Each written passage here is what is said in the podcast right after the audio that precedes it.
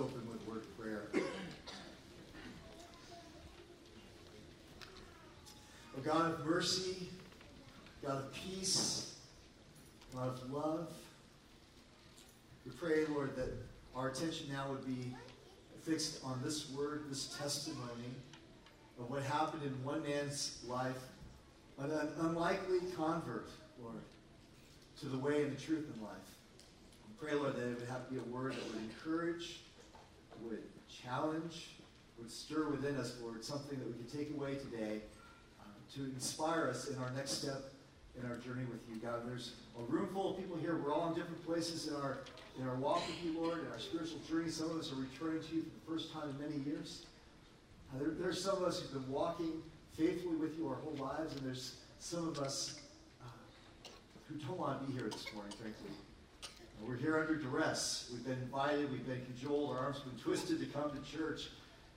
And that might be even in the account of what happened in one man's life.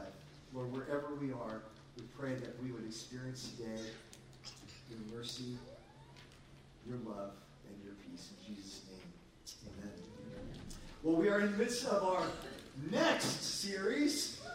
The next series coming out, our discipleship plans for us and encouraging us in taking our next step in discipleship. So we're real excited. Look at this massive, this thing's huge. And it's going to be out in the foyer. And so every time you come to church, if you're wondering, well, what is the next step in my spiritual journey? Is there a resource I could find? Is there an opportunity to serve? Can I talk to someone about spiritual matters? I've got questions about God. Who's got the answers? Right out there in the foyer, you'll see this display. There'll be people there who want to meet with you and talk with you and hear your story. We're real excited about what God's got in store for us. So, in our next series, we've defined discipleship this way. It's on your bulletin and it's on the screen. We've been looking at this, how Jesus made disciples. And so we've broken this down. We've said discipleship is a lifelong, relational, spirit-empowered pursuit of becoming more like Jesus. So lifelong, we looked at the story of Nicodemus, who had spent his whole life thinking he was pursuing God until he met Jesus. And he turned everything upside down or right side up in Nicodemus' life. And discipleship, becoming more like Jesus, is relational. It's not just a series of things we have to learn and there's going to be a test at the end of the day. It's a relationship with Jesus, not just a religion. And we saw that in the story of the woman at the well who had this powerful encounter with the living Lord Jesus who spoke truth into her life. Just went right to the deepest, hardest, soft spot in her life that brought healing and light there. And so it's relational. And it's spirit-empowered. And we had a spirit-empowered service last week, didn't we, with Bible preaching about the beginning of the story of Saul on his way to Damascus, and then this powerful spiritual experience. And then finally today, we're considering the pursuit. One of the wonderful truths of the Bible is that if you pursue God, he will be found. Isn't that a great truth, promise? And you can encourage someone with that. If you pursue God, the fact that you even come to this next exhibit out here in the foyer next week or in the weeks to come, the fact that you're here, even under duress, you're like, okay, well, maybe there's something to this renewing of my faith or coming to faith for the first time. The Bible promises if you pursue God, you'll be found. But an even greater truth, an even more wondrous one, hard to wrap our brains around in the gospel, is that before we start pursuing God, he is pursuing us. God is pursuing you. He knows exactly where you are. He knows exactly your situation, your condition. He knows what's going on in your mind and in your heart. And he's coming after you because he loves you. He wants you to be in his family. And that's what we see here. We see God pursuing a very unlikely convert. Now, a couple chapters earlier, if we were to turn back, I think it's in chapter 5, there's a scene, a situation, in the situation room, if you will, the Sanhedrin. These were the elders of Israel. They're gathered, they're rubbing their hands because they're not sure what to do with this sect, these Jewish people who've now said that this Jesus is the Messiah.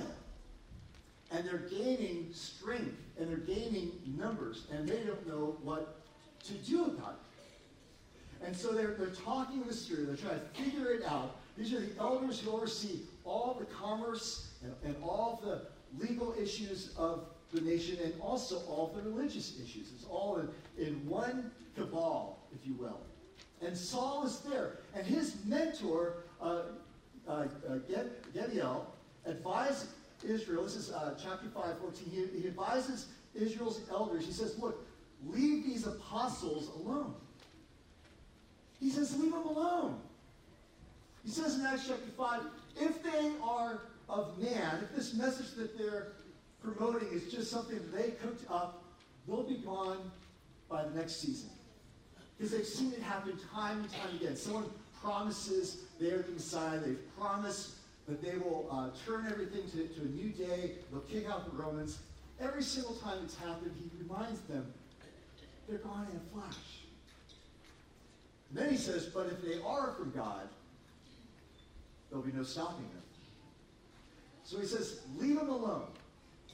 And what did the Sanhedrin, these religious men, do? What did they do to leave the apostles alone? It says in Acts chapter 5, well, to leave them alone, they flogged them, whipping them mercilessly, and then ordered them to stop talking about Jesus and sent them on their way. Don't raise your hand, but I imagine none of us here have ever been flogged publicly. And then ordered, don't ever talk about Jesus again.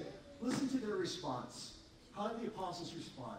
One of the great testimonies of why our faith is true. It has the ring of truth.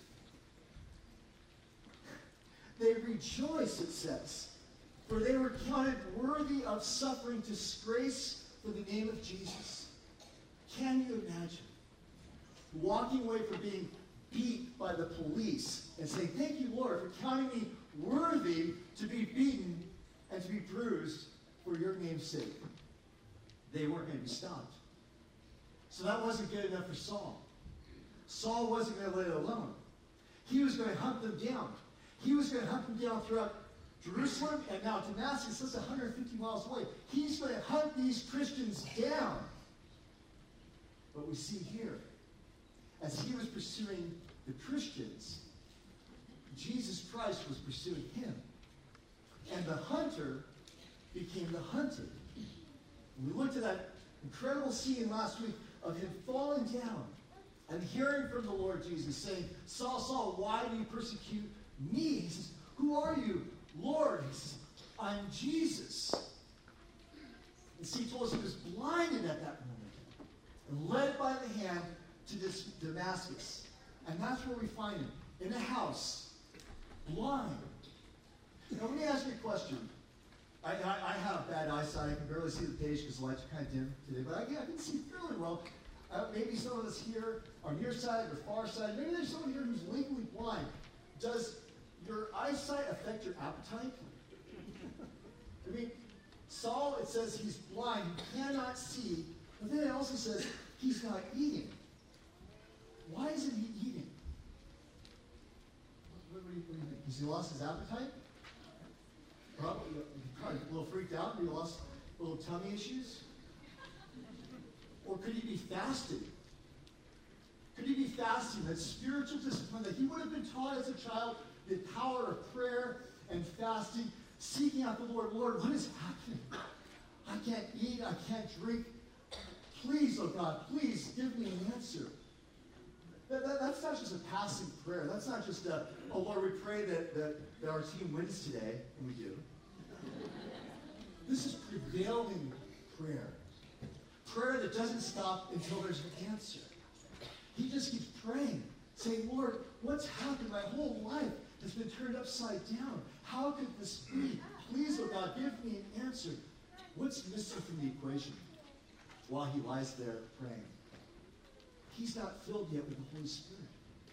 He's not filled yet with the Holy Spirit.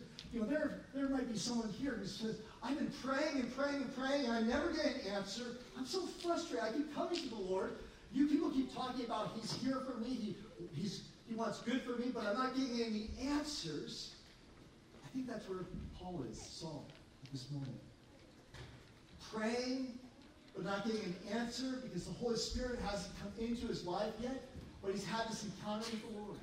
And at some moment, Everything stops, and the Lord gives him a vision of a man coming to him to bring a word of healing.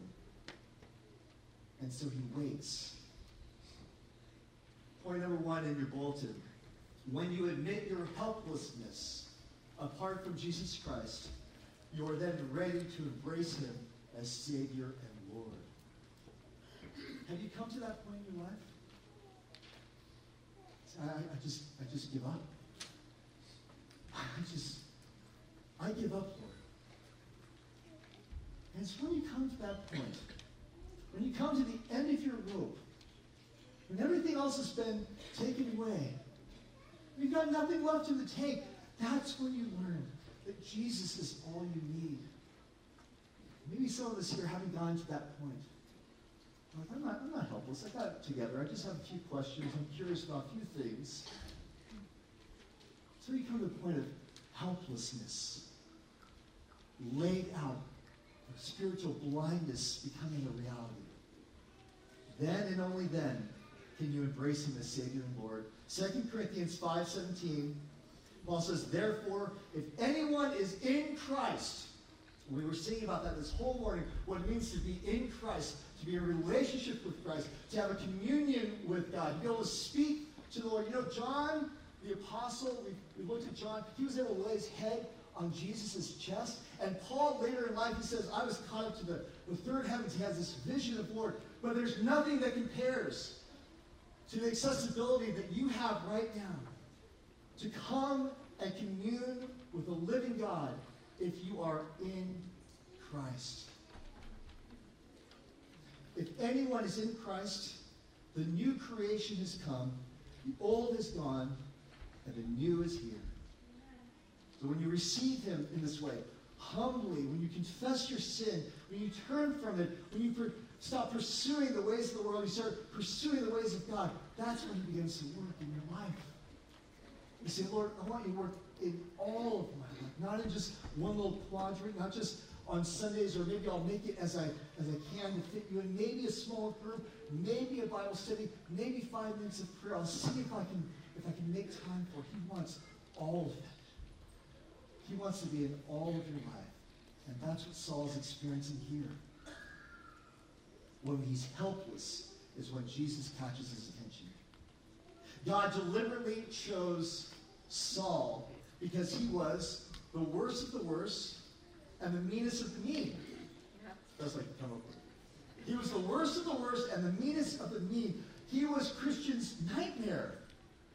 I mean, if you're drafting your draft picks for an NFL draft, like if anyone doing that, you guys have your guys and gals, if you like a commission of a team, would you choose the worst of the worst on your team? No, right? You want the best of the best. And the Lord chooses the worst of the worst, a nightmare, to be his what? His chosen instrument. Lord God said, this man Saul will be my chosen instrument to bring the gospel to Israel, but then also to all the nations. Saul, who becomes Paul, was taking his next step in a lifelong pursuit. And he was going to pay dearly for it. Jesus says to Ananias, who's kind of freaking out at the moment, he says, he will learn how much he must suffer for my name. One of the most meaningful hinge moments, aha moments, in my ministry happened last week on this stage when David Miles, our director of discipleship, said to our congregation, we don't want you to be comfortable.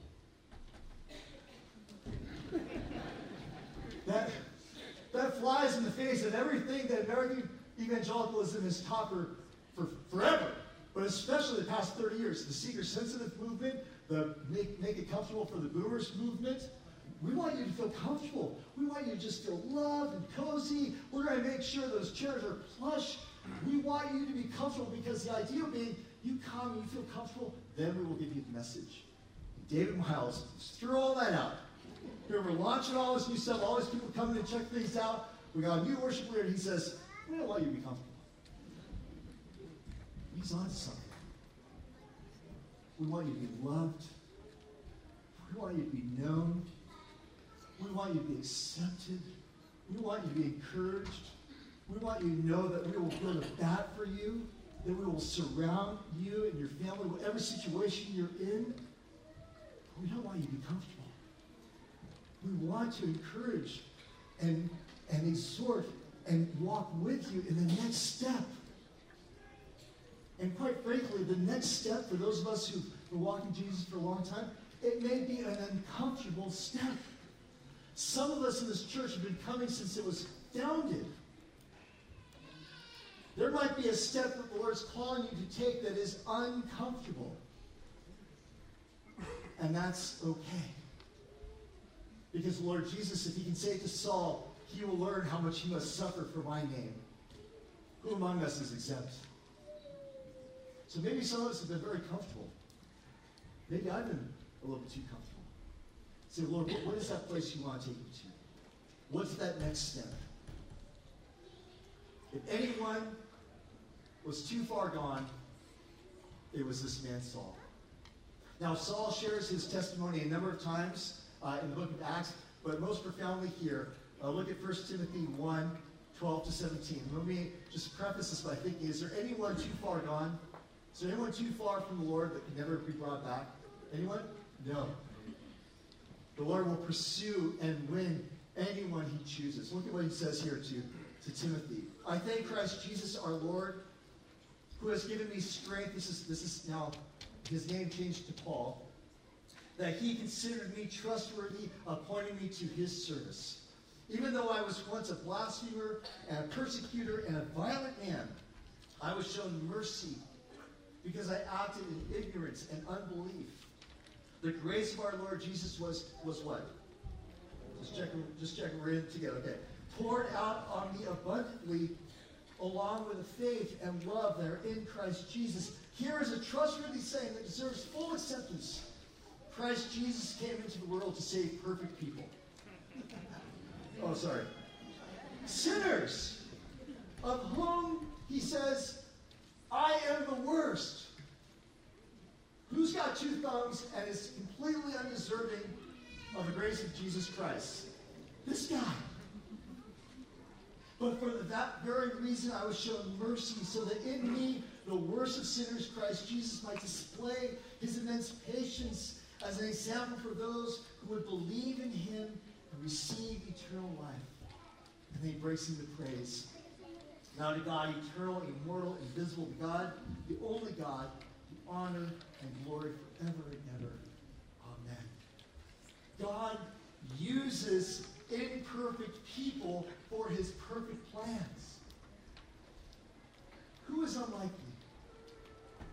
Who's unlikely in your life? Now think about it. Think about a neighbor or a family member that you know, or a co-worker, who you know this person will never, ever, ever change. Maybe it's someone who's a very devout to their religion, like, you know, this is culture, this is nationality, they barely even speak English, I don't even know. Maybe someone who you just know is just given, I don't want to say an expletive, they've said bad words about Christianity. Who's the most unlikely person in your life, but they're still in your life? They're still in your life. You can't write them off. You can't get rid of them. I want to encourage you. In weeks to come, we're going to have these cards Pastor Mark's put together with Trista. It says here on this card, it's a reminder card for praying for that one very unlikely person in your life. It says, pray one, bring one, love one. We're going to have these out in the weeks to come. You'll hear more about it. But I want to see this on your refrigerator, your desk, in your backpack. Who are you praying for? Who's the one person? Choose a tough case. Choose someone like, okay, the most unlikely person. Who's the most unlikely person in high school? You guys are all thinking, don't say their name. Don't say it. Pray for that person. Bring that person and love that person. Because we have another disciple in the story. I'm almost done. Ananias. Ananias, he's just minding his own business, right? He's just minding his own business, and the Lord gives him a vision too. Go and see this man and lay hands on him and pray for him. Can you just imagine, I mean, we have the recording of Luke, but just imagine, just in modern language, what would Ananias be saying to the Lord? Excuse me, Lord, I know this guy. He's a bad dude. The only thing I laugh about, but think about it this way. Ananias, follower of Jesus, he would surely have had friends who had already been persecuted and had died for their faith. Do you know anyone who's died for their faith? We have brothers and sisters in Nicaragua who are dying for their faith. Do you know anyone whose blood has been shed in the streets? Do you know anyone, I'm sure Ananias did, who's a widow because someone murdered their husband in front of their children? Ananias did. Do you know anyone who knows a widow and has orphans running around, and the community has to figure out how are we going to raise these children now that their father is dead and their mother has gone missing? And in all that, there's one name, there's one person responsible, and if not directly, indirectly, he gets all the attention, and his name is Saul of Tarsus, a young upstart Pharisee from Jerusalem who's coming to Damascus. Lord, this guy, this is the man that you want me to reach out to? The two words that stand out to me more than anything else in this passage, and it's just so incredible. I think Ananias takes that next step so quickly, wants to obey the Lord as hard as it is, as frustrating and as painful as it is to obey the Lord. Look at these two words, brother Saul. Can you imagine? To call a murderer, someone who's killed your friends, burned down your church. But the Lord says, no, they've changed. I've saved them. I'm rescuing them. And I want you to go lay hands on him.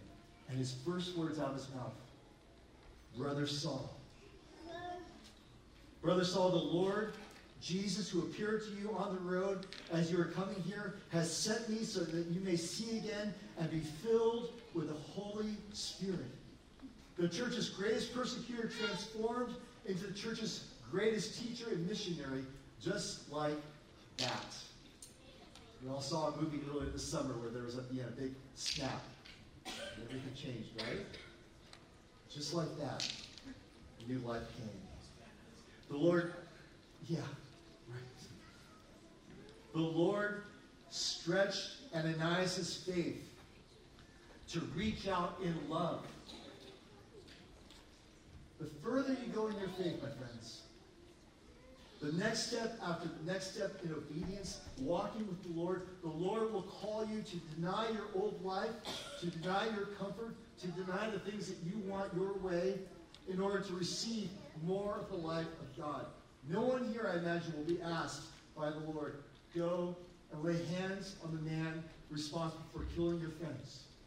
But if we have that recorded in Scripture, then surely the Lord is prompting some of us here to take a step of faith that will stretch us and make us very uncomfortable. And if you are resisting that because of your schedule, because of your own priorities, then you're missing out on the full life of God.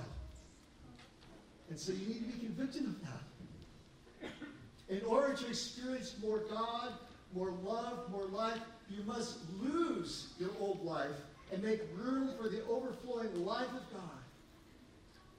You must deny the old life and leave it behind and take the next step that the Lord is calling you to. Because the Lord is still pursuing you.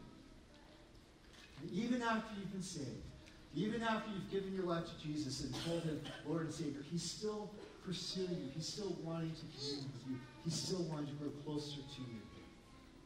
And to use you and to use our church to transform unlikely people through the work of the ministries and missions of the local church. I gathered this past week with 16 pastors.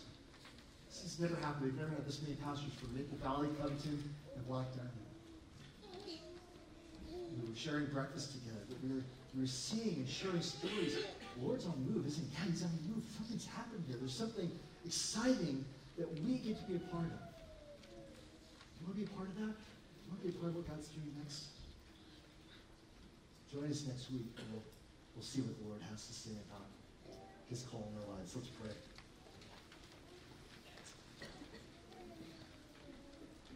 Brother Saul, Lord, I just think about people that irritate me, and that I just have that frustrated thought in my mind. Maybe it's being cut off on the road. And I always thought everyone was so friendly driving here, but there's so many more cars, and we're driving like we're in LA now. And then here, Lord, we're confronted with a disciple who said, Brother Saul.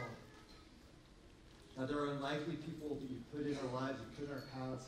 We want to be an instrument, Lord, of your grace, humble instruments of your grace. May we be reminded in the story of Saul's conversion that there's no one too far gone. There's no one too far gone, that you're pursuing us, God. Lord, as we continue to sing this morning, as we collect the morning offering, we pray, oh God, that it would be wholly acceptable to you, Lord, that you would bless it, that you would multiply its impact. In the power of your name, oh God, nothing can stand against you, Lord Jesus. So we pray for the ministries and missions of our church. As we're about to commission our preschool teachers, Lord, we know nothing can stand in the way of the good that's happening in and through our church. So we thank you, Lord, for this opportunity, the privilege it is to see the next things you will be doing in us. And they might be uncomfortable, they might be hard, but Lord, they'll be worth it because we will experience more and more of the life you have promised to your people. I pray this in Jesus' name, and all God's children say.